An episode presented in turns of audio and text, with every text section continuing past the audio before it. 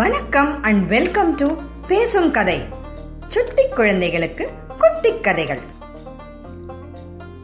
வாலி இறந்த பிறகு சுக்ரீவன் கிஷ்கிந்தாவோட ராஜாவானா அங்கதன் யுவராஜாவானா பட்டாபிஷேகத்துக்கு ராமரால போக முடியல.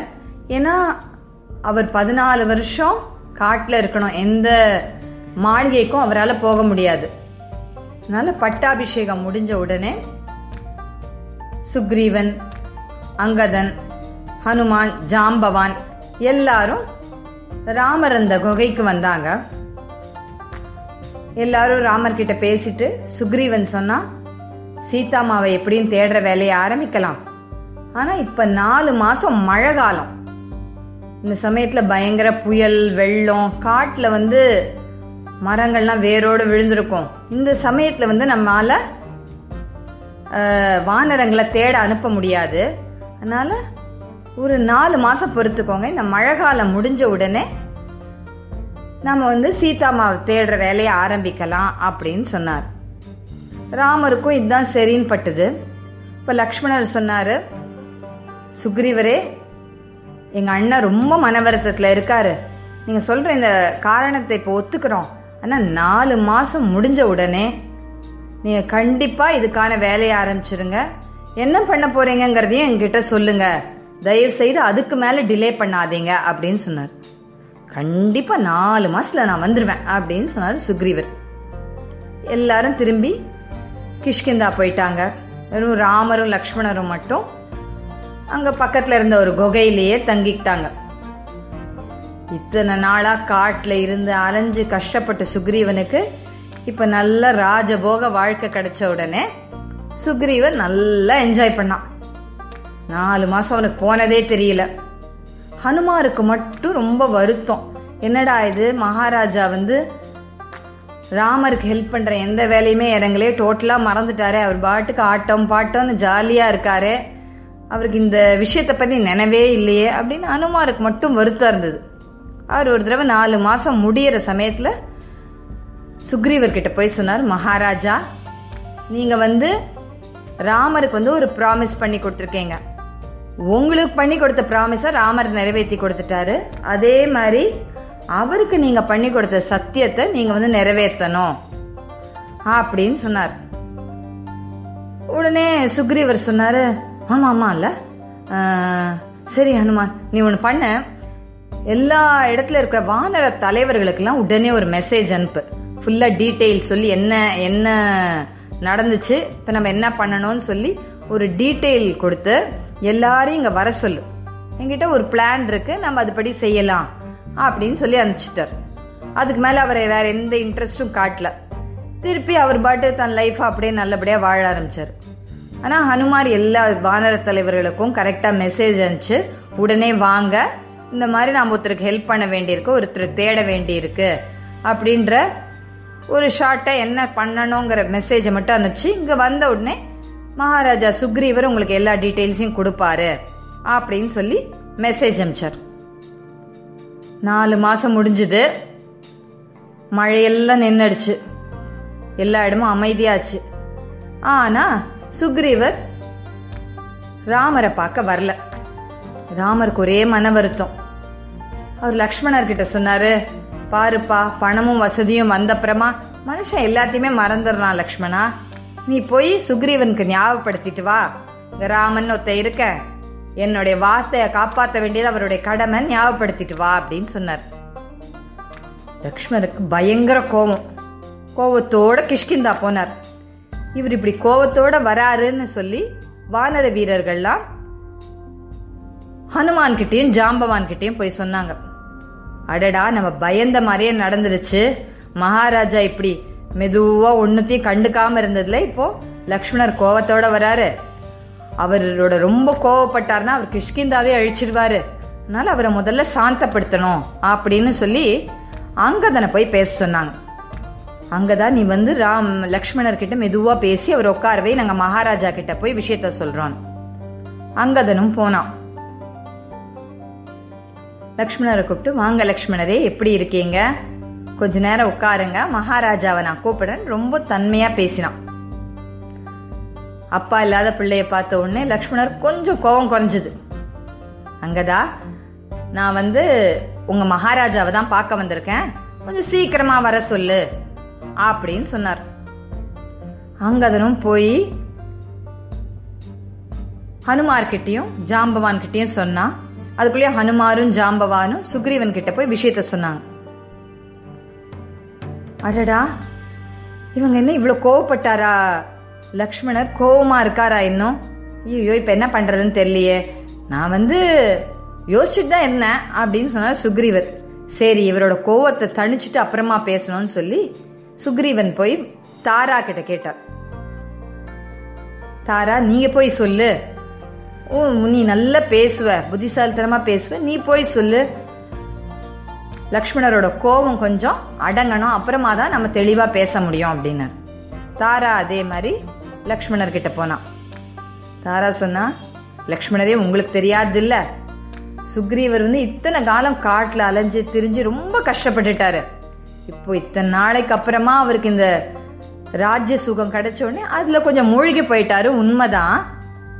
அது எல்லா மனுஷனுக்கும் நடக்கிறது தானே ரொம்ப கஷ்டப்பட்டவன் வந்து ஒரு திடீர்னு அவனுக்கு ஒரு சந்தோஷம் கிடைச்சா அவன் அதில் வந்து ரொம்ப அதிகமாகவே அதில் மூழ்கிடுவான். அது ரொம்ப சாதாரணம் தானே உங்களுக்கு தெரியாது ஆனால் உங்கள் வேலையை அவர் மறக்கவே இல்லை.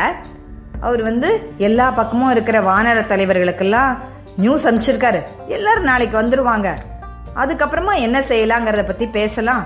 இதை பற்றி மகாராஜாவே உங்ககிட்ட சொல்லுவாரு. அப்படின்னு சொன்னாங்க.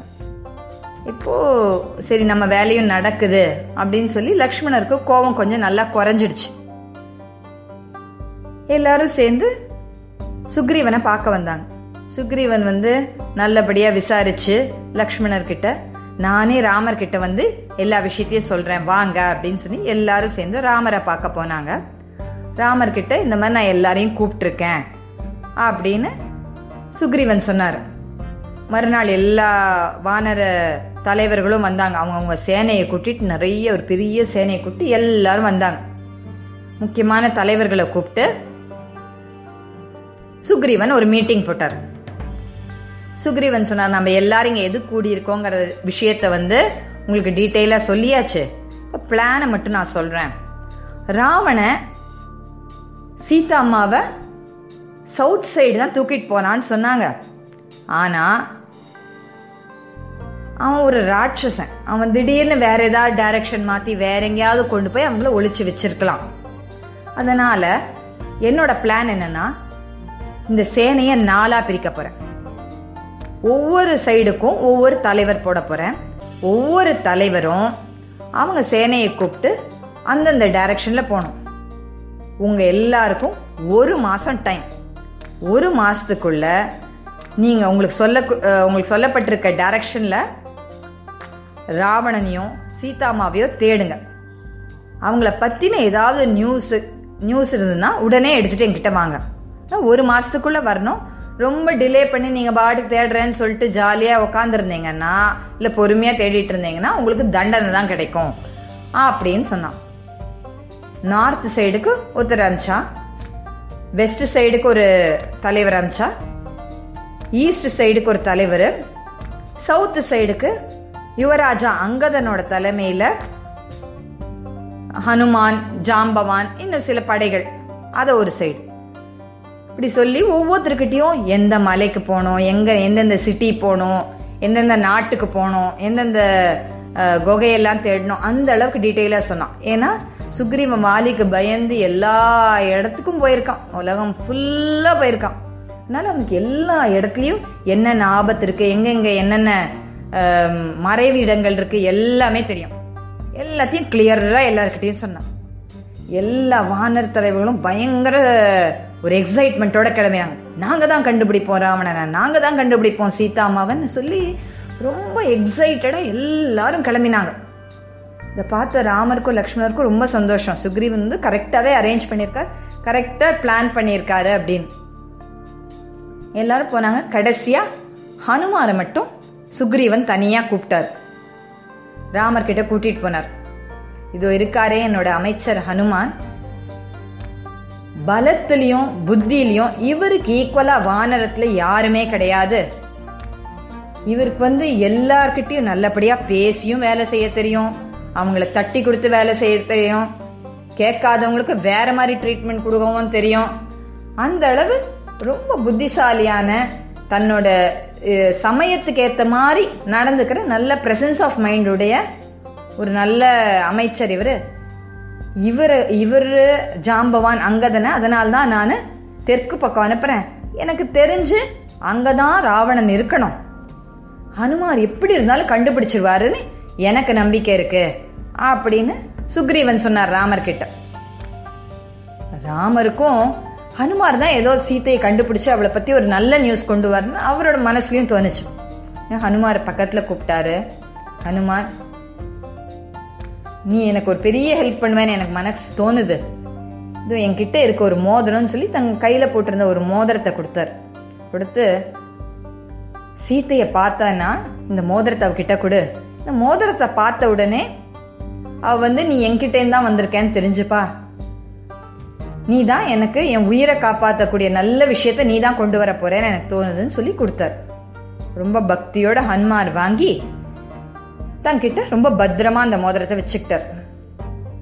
நாலு பக்கமும் படைகள் கிளம்பிச்சு. சுக்ரீவன் சொன்ன மாதிரியே ஒரு மலை ஒரு காடு ஒரு குகை சிட்டி எதையும் விடாம ஃபுல்லா ரொம்ப ஃபாஸ்டா எல்லாருமே தேடினாங்க. ஒரு மாசம் முடிய போற காலம் வந்துச்சு. இந்த நார்த்தில் போனவங்க ஈஸ்டில் போனவங்க வெஸ்ட்டில் போனவங்க எல்லாரும் திரும்பி வந்துட்டாங்க. அவங்க எல்லா இடத்தையும் அலசி தேடிட்டாங்க. ஆனால் எங்கேயுமே ராவணனையோ இல்லை அவனை பற்றி நியூஸையோ இல்லை சீதாமாவை பற்றியோ அவங்களுக்கு எந்த நியூஸுமே கிடைக்கல. ஆனால் சவுத் சைட் போனவங்க மட்டும் திரும்பி வரவே இல்லை. இந்த கதை உங்களுக்கு பிடிச்சிருந்ததுன்னா லைக் பண்ணுங்க ஷேர் பண்ணுங்க சப்ஸ்கிரைப் பண்ணுங்க. இந்த கதையோட அடுத்த பகுதியை கேட்க பேசும் கதை யூடியூப் சேனலுக்கு சப்ஸ்கிரைப் பண்ணுங்க. நன்றி வணக்கம்.